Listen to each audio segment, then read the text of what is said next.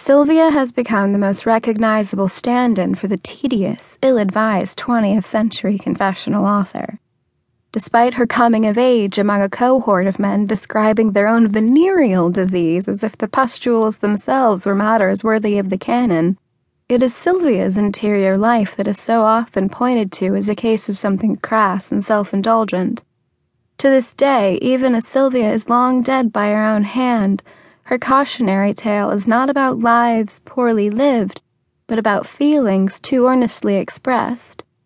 Nearly half a century after her death, we remain more interested in girls being kept palatable than being kept alive.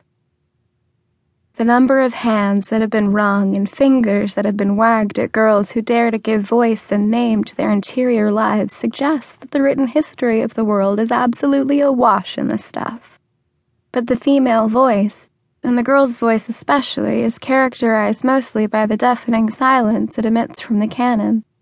To read the historical record without context suggests that female self awareness was a genetic anomaly that emerged in the 18th century and remained exceedingly rare until the second half of the 20th century. Those who dare to document their lived experience as worthwhile are brave new girls indeed. As brightly as these girls shine, there remain wet blankets around every corner attempting to extinguish the flames in their hearts. They are dismissed as excessively feminine and juvenile, two words that mean the same thing in the hearts and minds of critics, who would sooner praise a six volume gaze at a Norwegian man's navel than consider the possibility that there are treasures in the hearts of girls. There is no girl that such critics have tried to extinguish more diligently than young Sylvia herself. In the years following her death, she has been accused of culpability in suicides that took place 50 years after her own, along with single handedly ushering in the idea of suicide as glamorous by people who have apparently never heard of Ernest Hemingway or Jesus Christ.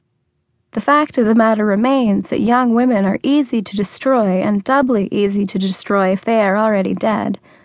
Fortunately, it is also historically the habit of young girls to practice witchcraft, and so the girls keep bringing Sylvia back to life. Young girls are smarter than they're given credit for and more resilient too. They like what they like for good reason. They seek to build kingdoms out of their favorite people and things and there is a certain subset of girls, even today, who have made Sylvia their icon elect.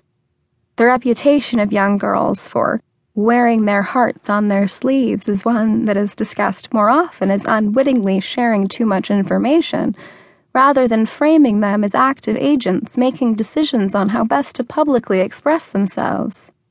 Public derision is directed at girls wearing t shirts of boy bands or one half of a best friend necklace pairing because we assume that such unsubtle devotion is the result of juvenile obliviousness rather than bold and certain admiration. There is intention behind both the words and the images these girls share in their modes of self expression, intention that we overlook at the peril of our own understanding of how affections operate throughout a lifetime. At the convergence of adolescent admiration for Sylvia and the penchant to wear one's interests in literal and visible ways is a massive selection of Sylvia paraphernalia available for purchase online.